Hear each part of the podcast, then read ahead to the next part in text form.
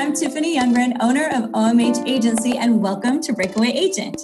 In a world full of real estate pros struggling to get ahead, there are a few who emerge and become wildly successful. If you are or are working to become one of these breakaway agents, this show is for you. Thanks so much for listening. And even if you just get one thing out of this episode to help your business grow, that's a huge win. Hopefully, you'll get a few nuggets, though, to help you move forward. Today, I'm really excited to welcome Marcus Koss, Managing Principal Broker at Summa Pacific Cascade Realty. Hey, Marcus. Hi, how are you? Good, good. Thank you so much for joining us today. Oh, it's my pleasure. Thanks for having me. Yeah, great. Well, Marcus has always been service driven. It's been a driving factor in his life. And as a veteran of the Marine Corps and in service to his community as a firefighter, he has always believed that the greatest portion of your life should be serving others. He is proud to have that opportunity within real estate. Thanks again, Marcus, for being here. Thank you very much. Let's uh, let's just start. Um, let's just start out. Can you share something uh, uh, more about yourself and how you've gotten to where you are now? Yeah, absolutely. Uh, you know, I think as you kind of went over there, uh, really my life has really always been about service to others. Um, that's kind of the driving force uh, that my family instilled in me. I'm a fourth generation uh, in my city of Lake Oswego, which is a suburb of the Portland area, and uh, my family has just always been about that local service. So I actually entered into commercial real estate in uh, 2008, coming across from another sales career after leaving the Marine Corps. And really, it was because I was traveling, you know, a ton all over the country, and uh, just was not feeling that local connection that had been instilled in me. And so I moved into real estate as my way to, you know, be of service within my local community. And then, you know, within a few short years, moved from commercial to residential because I figured out that that's really the way that I could plug in and help people within my local community uh, in the most direct fashion you definitely connect differently with residential than you do with commercial. Yeah. Usually, residential it's a little more personal typically. Yeah. i mean not always but typically that's what you you know probably get into yeah. so. I always tell you know my agents that i'm bringing into the brokerage that and you know that are new to real estate that hey this is 50% sales and 50% therapy. Oh yeah exactly. leading people through this. It's it's a major you know it's a major life stress right? It's the three top right are job change family changes and housing changes. And so uh, you know for us um, we're, we're always focused on that closing timeline and getting to that closing check at the end of the 30 or 45 day cycle but really that's that's the start for uh, people who are purchasing their home. That's the new chapter in their life. It's a very exciting time but it can be very stressful you know leading people through that and getting them ready for that change. Yeah that's really true. That's really true. So do you have a, a niche or a niche client that you typically work with? You know, uh, frankly, I don't. Uh, you know, my you know, obviously, I'm I'm focused around working within uh, what you know you call the sphere of influence, right? The people that I already you know, know and like, and who have a trust uh, in me because I want to help them, and uh, and they know that I can do that for them. Uh, but beyond that, you know, our our brokerage has grown, you know, really across the entire Portland area. We have a few agents who you know specialize in some particular property or area sets, but the vast majority of us are really just about finding the the clients that we can connect with and that we can really help. And so that really has taken us across the entire Portland uh, metro area and and beyond. Um, you know, every year our area gets a little bit bigger, and we do some transactions that are a little bit further out, uh, just because people come to us because they trust us for what we can provide. Okay, that's awesome.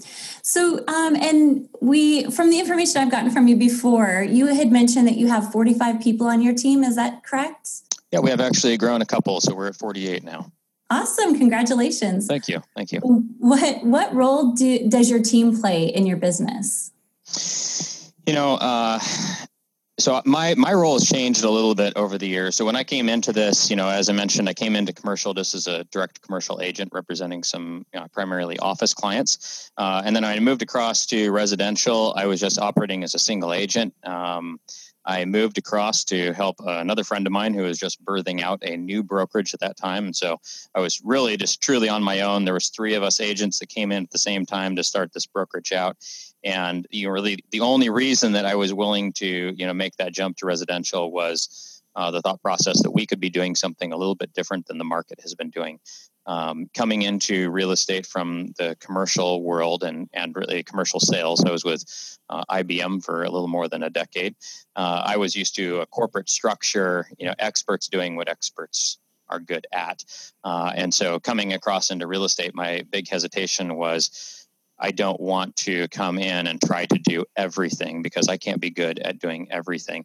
And so we had to create a support team that was good at everything that really has to happen within uh, a residential transaction from the marketing and the photography and the digital design right? We, we need to have people who are experts at each one of those pieces uh, as well as the behind the scenes and just making sure that the transaction flows well that the paperwork is correct that the you know contracts and negotiations happens appropriately. So we built our brokerage a little bit different uh, where you know we started building that with kind of a one-to-one support model of uh, an agent along with uh, a staff member uh, mm-hmm. at the mm-hmm. same time who was handling a lot of that back end and and had some specialty within either the marketing or the administrative logistics. Uh, and so then as I moved uh, on from that brokerage, we grew that to a particular size, and I moved out to another brokerage and started building a team at another brokerage you know, with that same concept in mind, but a little bit less staff intensive because it was uh, quite difficult for us to operate um, profitably with that heavy of a staff load.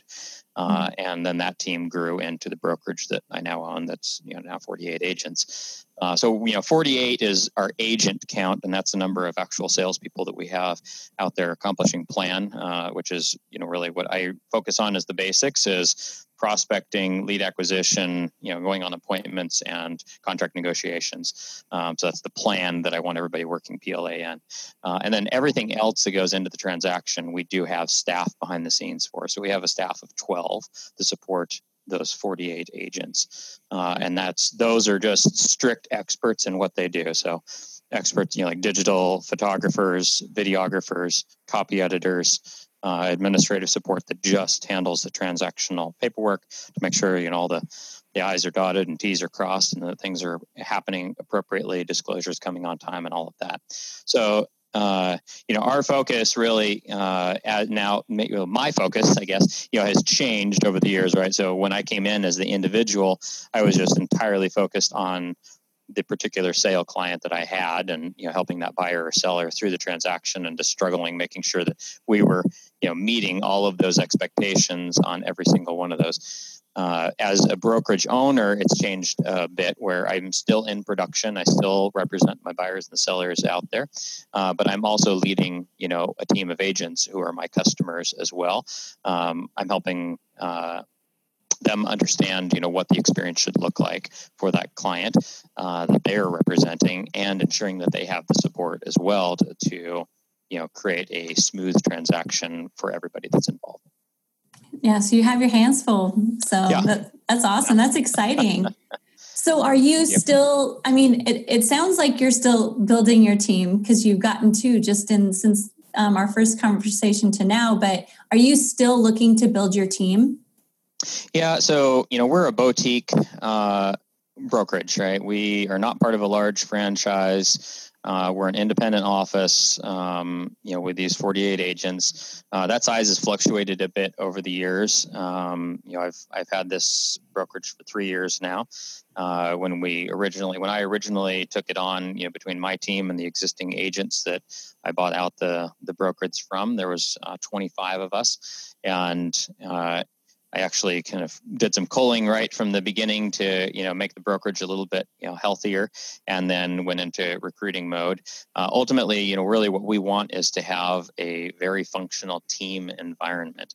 Um, it's very important. You know, to have the right culture within the office. Uh, and you know what we're saying in order to be competitive in the marketplace is that requires a team. Uh, we can't all be individuals who come in and lock ourselves in the office and kind of look at each other with suspicion and, and think that everybody in the office is competition for you. Uh, we have to operate like a team.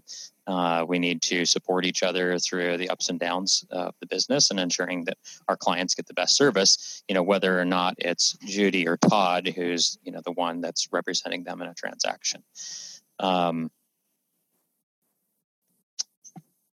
sorry, I'm I've lost my train of thought. Uh, what was the original question? Well, and let me. Um, it does sound like you're still growing your team. Growing, um, yeah.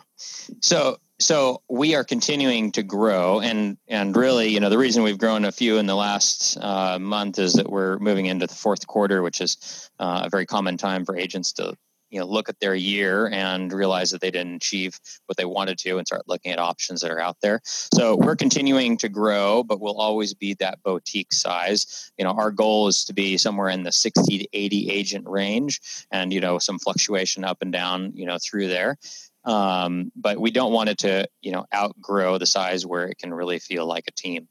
Uh, if you look at you know national statistics uh, in terms of or you know not national but just human statistics i guess you would say uh, you know you're your group of people that you can know well, you know, is usually quoted at somewhere between 60 to 100 people. Hmm. Um, and that's typically the size of, you know, people's personal sphere and the people that they're connected to, right? It's, it's about that number of people. There are people out there who can absolutely have spheres of 300 and they're, they're called super connectors, right? That are able to maintain that level of relationship for the vet. But for the vast majority of us, it's that 60 to 80 range. And that's really why we want our team to be that size um, because I feel that after you grow past that size, then you start having a lot of fracturing that happens where, you know, kind of there's this group and there's that group, and you know, and then there's not that cohesion where everybody's working well together. That's fascinating. That's a really good way to approach the size, you know, size goals for your team. It seems like. What What are some ways that you nurture this culture that you're looking for? Um, well, you know, honestly, it's it's like any other relationship uh, that we're nurturing, right? It's always about uh, connection uh, and ensuring that everybody feels a part of that group, uh, that feels well supported. So, uh, you know, we focus a lot around education, around business planning and and accountability.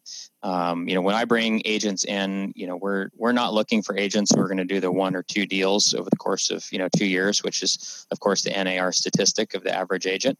Uh, we're looking for agents who come into this business looking for a full time career, uh, that they want to be excellent in their field and to raise the bar in the execution uh, for their clients. So that requires you know a lot of diligence and focus. And that's that's where i kind of go back to that you know corporate training that i had had at ibm where i was leading sales teams there is in order to lead a sales team, you have to have an accountability function. You have to have a lot of planning that goes in. So, you know, at the very minimum for you know my most independent agents, we're meeting you know five or six times a year, one on one, just going over their business plan, their performance, what they're hoping to achieve, how the market is changing, and what they need to do in their business to ensure that they stay on plan, on track.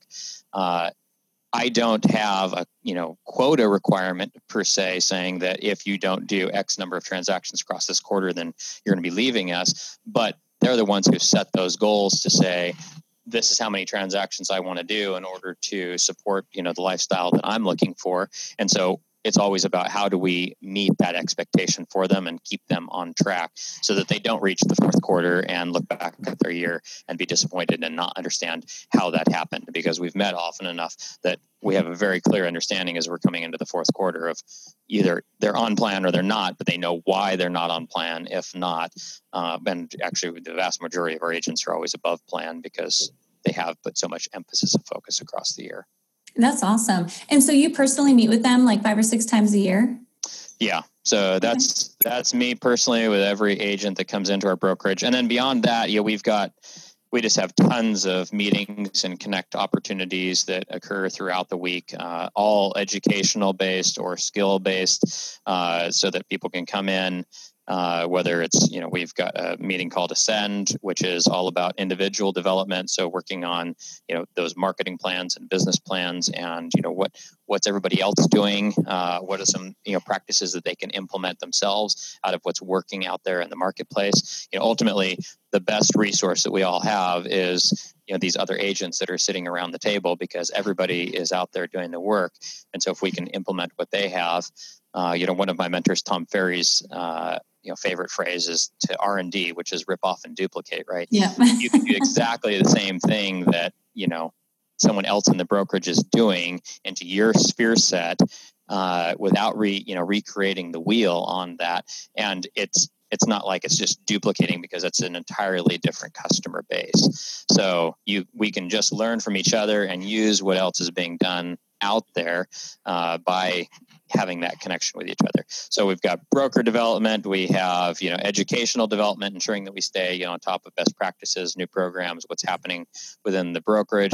We've got you know particular marketing based development. So as people are taking on new marketing pillars, uh, we you know put together programs around that for them to help them to implement, so they already have a good base to start from. But there's you know really there's probably five or six different uh, group opportunities every single week that that agents can come in and plug into to stay connected. Okay, that's a, that's a lot of opportunity for them to grow, and it really shows in the results too. It sounds like yeah. so. So, what are some things that you look for in candidates when you're when you're um, meeting with potential new agents? Uh, a potential. and you know, which actually is a little bit hard for me because I see everybody's best potential, right? I mean, everybody who walks in, I'm like, oh, you could be amazing in this business if you just do X, Y, and Z. Uh, you know, it, it's it's sometimes it's easier to bring in brand new agents who have just got their licensing because you're not trying to retrain bad habits or to redirect you know some of the things they've learned from other agents who, who aren't being as successful uh, in this industry. But on the flip side if there's ways that i can bring an agent in who just has a need to to make a small tweak in order to meet their goals, then that's the kind of agent that I want to bring in. Mm-hmm. Uh, yeah, frankly, I'm not out looking for agents who are already very happy with their business, happy with the support they're receiving at their brokerage, are comfortable where they're at. That's just you know robbing Peter for Paul, right? I mean, it's, it's just moving the pieces around the board, and there's no reason for that. Uh, ultimately, you know, the people that I'm looking for is people that we can benefit and who are benefit benefited by being here. Uh, you know, we believe that really the brokerage is a tool and an instrument uh, for each you know agent to utilize in order to reach their personal summit, which is you know why we've named our brokerage Summa, which is Latin for summit. Oh, very nice. Yeah. That's, well, what's something that you would tell your rookie self today? Uh, so you know that, that's that's kind of funny. So you know when I came across the residential, frankly, I was very hesitant to do that, uh, mainly because I'd had a lot of negative experiences. Um, I had, you know, I had done, I had you know, purchased and sold eight different homes uh, at that point when I came across, uh, and I had used eight different agents through that process, and everything from, you know, my buddy, uh, the agent, to you know the biggest name in town, to people who espouse themselves as marketing experts. To so I, you know, I was picking somebody different every time, trying to find somebody that I felt was really a professional, uh, and I had a very high standard for that. You know, coming from a sales environment and and some in a big organization like IBM, like I knew what a professional experience should feel like and seem like and and i didn't really receive it from any of them. And uh, so that was a big concern and it took a lot of convincing to get me to come across with the idea that you know it can be done uh, a little different. But even with that uh, I, I, won't say that I was embarrassed to be uh, a residential agent, but I was I definitely didn't, you know, want that to be, you know, my identity. Mm-hmm. Um, and so as a result of that, uh, I was, I didn't go out and tell my family and friends. I was the secret agent, right? So uh, hmm. all of my clients were gained through cold contacts, online leads. Um, I, I generated in my first year, I generated $8 million of volume. In my second year, I went to $15 million of volume. And that was without touching anyone who already you know was the traditional know like and trust right of wow I didn't, I didn't do that at all and it took me several years to move past that to say you know I do provide a value to the marketplace, right? And it's not something to be embarrassed of based upon some of the community that exists out there. Uh, ultimately, the professionals in this business are very professional and provide an excellent service and you know kind of going back to what we talked about at the beginning of you know that this is 50% sales and 50% uh, therapy you know we provide a massive value to people in helping them to start the next chapter of their lives. And if we just look at it as an opportunity to use our friends and family in order to, you know, bring in, you know, commission checks for tens of thousands of dollars, then certainly that is the the the negative aspect you know of our community. But if we instead approach it with an attitude of service and gratitude uh, then you know we can absolutely market uh, to you know our friends and family knowing that we're actually providing them a very valuable service to help them. So back to my rookie self that's the message that i would have brought in because that was the difficult message that i hadn't really received yet and i didn't know how to accept. Uh, so it took me a couple of years before i actually started letting you know friends and family know what it was that i did. So you would so you would tell your rookie self just if i have this right you tell yeah. you tell that person like wear it own it, go out and do it kind of thing. Start yeah, from the beginning. And it's it's very valuable. You're a valuable member of the community, right? Okay. Uh, it's it's an important job that we do, and it brings a massive value to our customers. Awesome. Awesome. Well, with all these agents that you bring on um, and you mentor and work with, it sounds like a lot of them take action and do the right things. But um, I know as leaders, a lot of times we have these things like, if I could just make you do these three things you you're going to see so much success like if you were the king of the world and you could just make them do yeah. three things what would those three things be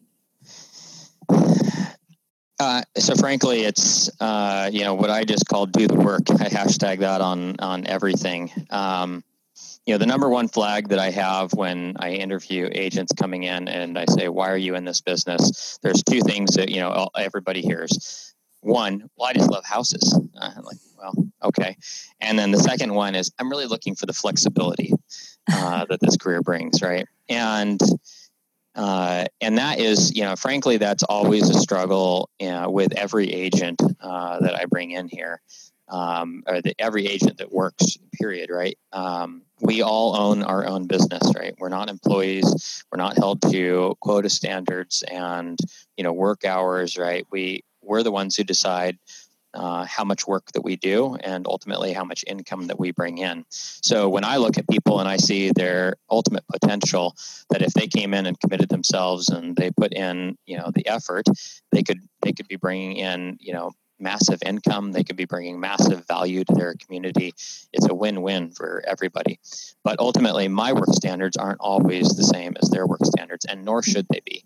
Uh, I'm, I'm a bit of a workaholic. Uh, I'm very happy working 60 to 80 hours a week. Uh, that That's that's just part of my personality and what's built into me that's not necessarily you know a healthy model for everyone to have uh, so that's that's usually my biggest struggle is and that's why I let the you know I meet six to eight times a year with people because I really want to be ensuring that they're meeting their goals and that they're doing the work that's necessary to meet those. And if they're not, that they understand why.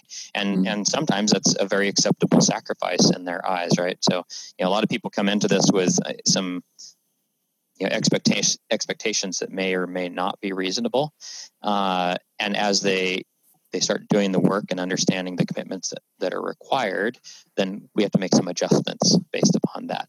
And either they're going to adjust to do additional work, you know, hashtag do the work, or they're going to adjust you know, their expectation on, you know, how much income that they're going to bring in or the number of hours that are going to be committed, right? Because that's not what their lifestyle is going to represent. So, and that's and that's always a bit of a struggle for me as well, is making sure that it meets their expectations and that I adjust my expectations for them as a result. So number one would be do the work. So number one, do the work. Okay. Uh, n- number two is uh, you know consistent. Be consistent. Mm-hmm. Um, because that's the other you know struggle with our business is we're all um, you know, inundated with marketing systems and you know different avenues to approach the business with, and this new cool you know marketing tool that you should use, or this great new advertising route to go. And so, you know, what typically happens is you know what Brian Buffini calls the bumblebee effect, right? Of realtors just kind of labor from one flower to the next flower without actually dedicating themselves to seeing it through.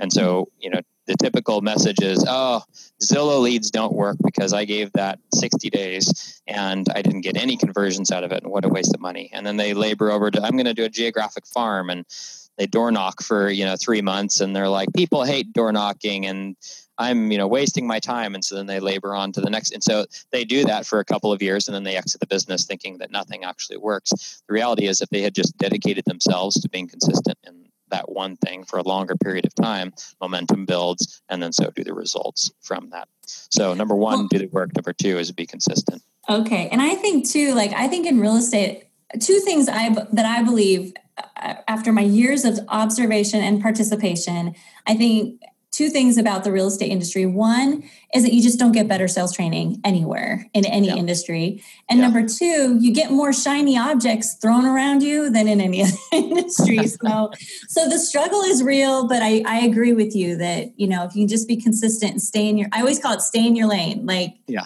You know, there are billboards and sometimes you need to look at the billboard, but usually just keep, you know, keep the, keep it steady. So those are your first two. What would be the third thing? Uh, the third thing is would be uh, just what I call expansion. So uh, you know, my my belief is that the purpose of life is expansion. We we always have to be growing in some way, and that could be uh, educationally, which is you know absolutely a huge focus that I have for my agents. Uh, if we are not educating ourselves and we're stagnating and we're falling behind our peers, the market, we're not representing our clients as well as we should be. So it's always about educating yourself. Uh, it could be you know an expansion in you know the number and types of transactions that you do. It could be expansion in things that are you know completely unrelated to work of expansion in your uh, relationship with your you know wife or your husband and your children with friends expansion in the way that you serve your community. One way or the other we always have to have a goal. Uh, if you're not shrinking you're growing or if you're not growing you're shrinking right? Yeah. Uh, i mean you have to always be expanding. Um, and and i think that that's not necessarily a focus a lot of time. A lot of time, agents are really focused on how do I keep things going exactly as they are, uh, and and ultimately that just slowly fades over time. Um, if uh, if instead people are focused on where am I going next? What am I growing to? What what's the expansion that I'm focused on? Maybe that does mean that their business shrinks in order for them to expand in in places that are more important to them in their life but ultimately they need to be expanding somewhere. Well, and you know, in those moments, I don't always think that less, you know, less in sales is shrinking. It's really, you know, if you're growing, you're growing. Like sometimes you take a hit in the in the revenue, which is a little bit painful, but it's still growing. Don't yeah. do you believe? Yes.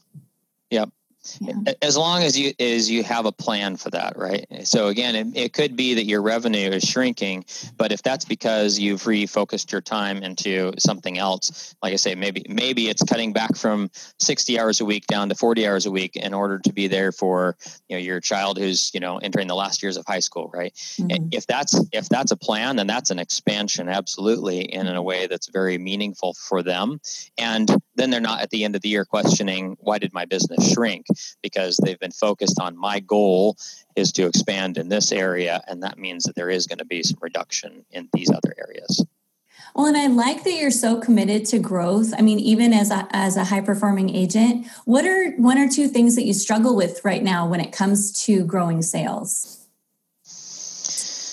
I mean, the uh, the biggest struggle is always in competition, and that that always you know changes over time. So you know, over the over you know the past when I came into uh, residential.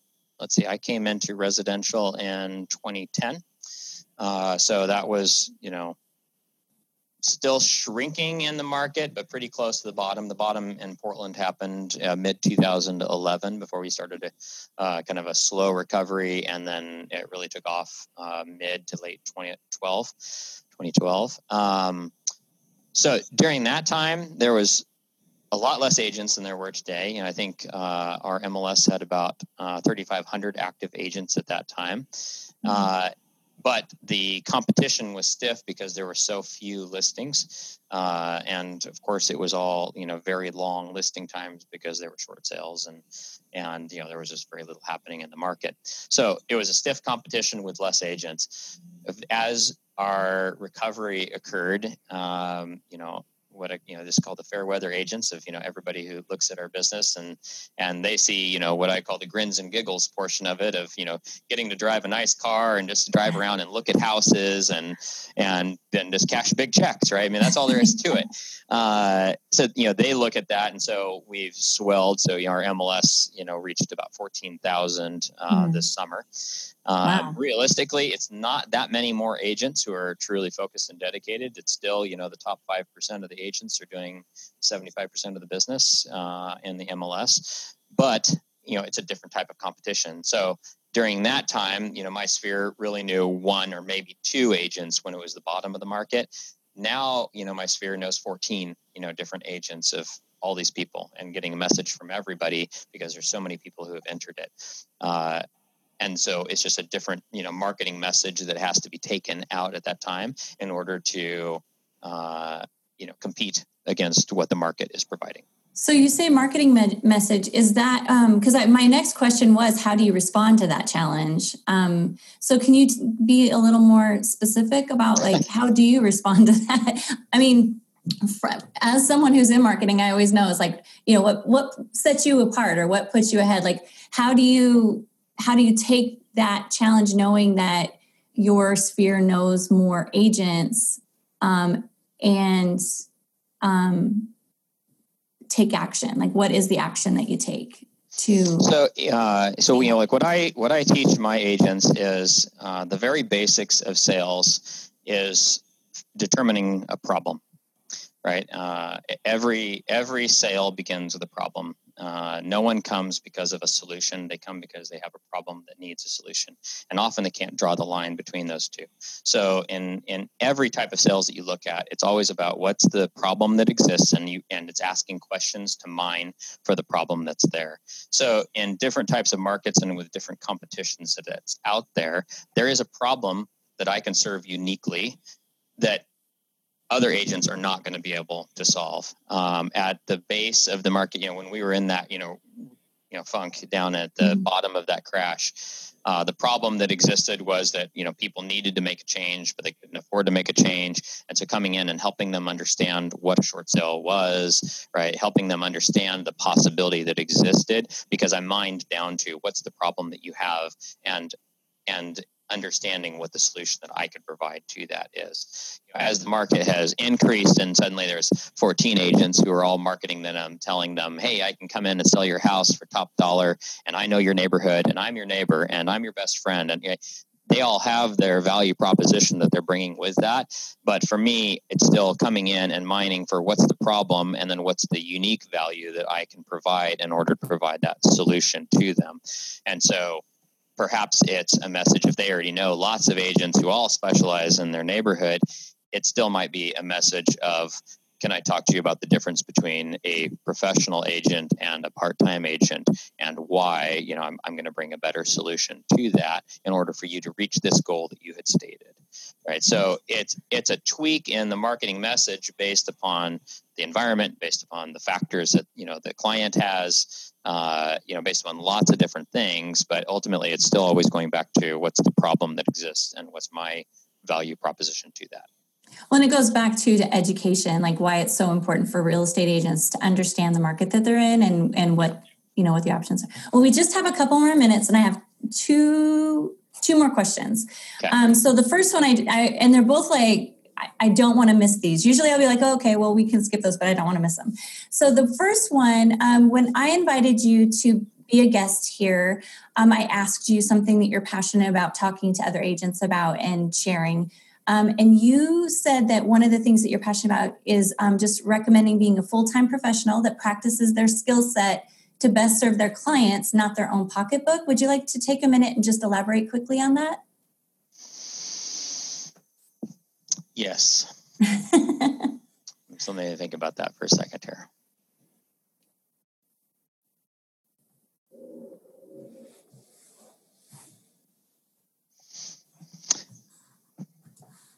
so going back to you know what we talked about at the beginning of my passion and focus is around serving others. Uh, yeah, I think that our industry has experienced a general slide over time. Uh, there was a you know time really you know really was the 80s and you know into the early 90s where uh, real estate was full of professionals that provided a very good value to their clients and a lot of a lot of that was really based upon the limitation to the skill set that was required. Uh, you know, we were gatekeepers to information. You had to come into the office in order to, you know, see listings, right? So we were able to really focus on obtaining a client, leading them through the process, being an expert at that contract and negotiation, being of value to them. As information became more wild, widely available, uh, frankly, it it caused you know there so there was a large i would say there's you know a large expansion right in terms of the amount of things that we needed to do to provide the same level of value. Because our mm-hmm. clients came in they already know about the listing. They know the history on it. They know the tax record. They know, like they know as much about that listing as we do when they come in anymore. And so, because we're not gatekeepers information, then we need to expand our skill set to provide that continuing mm-hmm. value. That's the you know the experience that I had was we can't do all those things well, right? We mm-hmm. used to do one thing well, but we can't do all those things well. And so what we end up doing is one thing that we're passionate about. Like I take the best photos, but then you know they're terrible at communication and they don't know how to negotiate a contract. Or like I am an expert. You know, for me, my value proposition, I am an expert at contracts and negotiations. It's what I've done my entire life. Am I going to take a great real estate photograph. No like i i am not. Like i don't know how to capture it. I'm not an artsy person. Like that's that's just not going to be you know my best place to operate. But because we're expected to do all these things independently there's been a slide in how the public perceives us because we can't do all those things well. And so we're going to come in and represent, oh, I'm going to do this great job. And then if it was me, they're going to be super disappointed in the photos that I take if I'm trying to take these photos myself. Now, like this guy doesn't know how to market a house, right? I know how to market. I just not am good at that piece. And so what's happened is there's been a slide in terms of you know how agents are perceived uh, in the market of what our value is. Uh, depending upon the studies you read you know some of them uh, some of the studies rank us uh, lower on a trust and value than uh, uh, on a scale index than the used car salesman. Which is you know one of the issues that i had coming into this is why i wasn't sure that i even really wanted to do this. But i believe that agents do provide a massive value. And so, if you come into this with dedication towards becoming a professional, really dedicating full time effort to it so that you can be a professional, because that's what it takes in order to educate yourself and to represent your clients well and to be consistent and, um, and informed and able to have a support team behind you to actually take care of your client the way that they should be, then your clients are going to have a great experience. Our industry is going to have that bar raised uh, and is going to recover in terms of you know what you know people's perceptions of the real estate broker are and ultimately you're going to be successful and satisfied in your job but if you don't come into it with those expectations uh, and instead you're just looking at it as oh gosh if i can do one or two transactions a year and you know, pay for my Mercedes and to Hawaii, uh, yeah. then that'll be enough for me. Then you're not going to accomplish any of those things. And right. and that's what's really important to me is seeing that our industry and our customers are well supported. That's awesome. Well, that's very good. Okay, my last question. So I am a huge foodie. And I ask this question at the end of every podcast interview I've ever done. What is your favorite dish and where? Oh gosh, see that's that's really hard. Uh, I don't know if you know much about Portland, but we're a huge foodie yes. culture here. Yes. Uh, We've got uh, amazing food in food trucks that are mm-hmm. all over the city. Um, there's actually been a huge push uh, around that where uh, the city is setting aside, you know, land, and everybody's just doing all these startups all the time. Some of those startups go on and you know become you know full brick and mortar restaurants. Some of them just can kind of continue as those you know cart uh, spots. But as a result of having this you know massive food culture, we have some of the most fantastic uh, restaurants, uh, really, in my opinion, in the nation. And you know, so if if I were going to go one day to Portland, I mean, I've I've eaten in Portland, so I feel you. But like, if yeah. if you know you were to talk to someone, you're and they were like, I only get to eat one meal in Portland. What would it be, and where would you suggest they eat? So I am prefacing this with all of this amazing foodie culture we have because there's a lot of amazing stuff out there my issue is that I'm a simple person.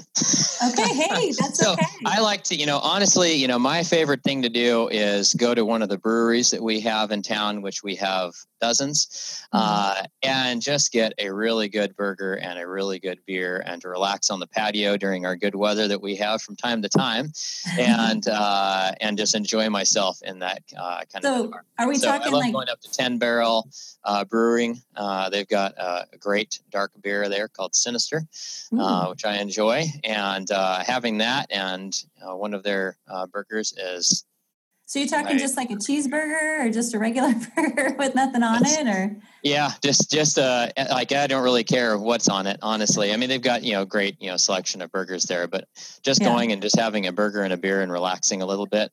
But Sounds there's awesome. there's an amazing, you know, uh, array of restaurants here in Portland, some really great uh, ethnic uh, restaurants. Uh, Ox is fantastic, uh, which is um trying to think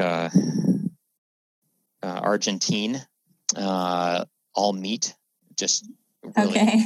uh, that place is fantastic. There's there's a lot of great places uh, that are there. Yeah, um, and I highly I think, recommend. I think even your grocery stores are better than most places. I mean, it's amazing. yeah. So, well, that's They're as awesome. expensive as a lot of those places. yeah. Well, now I'm starving. I feel like I always do this right before lunch, and so I'm super hungry now. But thank you so much, Marcus, for being here. You, you just really gave some really good takeaways. I appreciate it. Oh, great! This was great. I really appreciate you having me on. Of course. Well, thanks again to everyone who's listening, and remember, the best is yet to come. Breakaway Agent is produced by OMH Agency and hosted by Tiffany Youngren. A special thanks to production assistance by Taylor Hill, Dwayne Youngren, and Miranda Youngren.